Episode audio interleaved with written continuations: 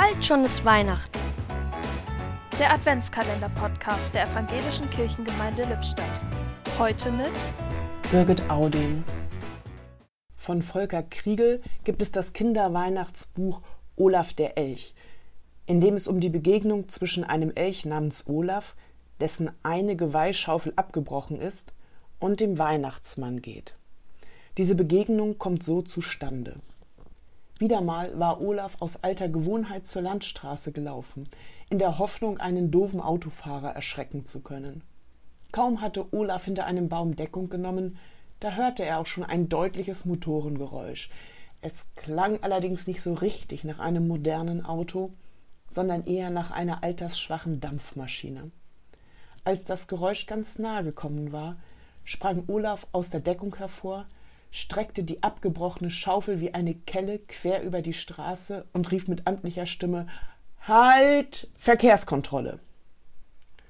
Normalerweise verreißt jeder Autofahrer in diesem Moment voller Panik das Lenkrad, schert jäh aus der Bahn und landet im Straßengraben.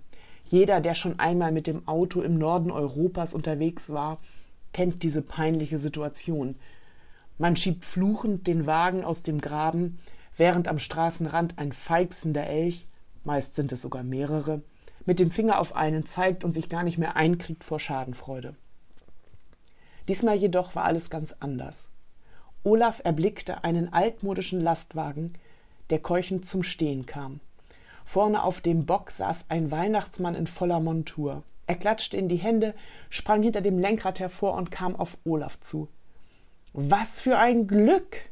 rief der Weihnachtsmann, und erst jetzt bemerkte Olaf, dass der rot uniformierte über dem linken Auge eine schwarze Klappe trug. Was für ein Glück, dass ich Sie hier treffe wiederholte der Weihnachtsmann. Gerade eben, mitten in dieser Einöde, verreckt mir die alte Mühle. Und ausgerechnet in diesem Moment kommen Sie mir zu Hilfe. Reiner Zufall, sagte Olaf etwas verlegen. Ach Quatsch, rief der Weihnachtsmann. Das ist kein Zufall, das ist ein Wunder, ein echtes Wunder. So wird aus einem sehr zufälligen Zusammentreffen eine äußerst unterhaltsame Zusammenarbeit und letztlich Freundschaft. Ich wünsche mir, dass ich für solche und ähnliche überraschende Entwicklungen und neue Freundschaften offen bleibe, nicht nur im Advent.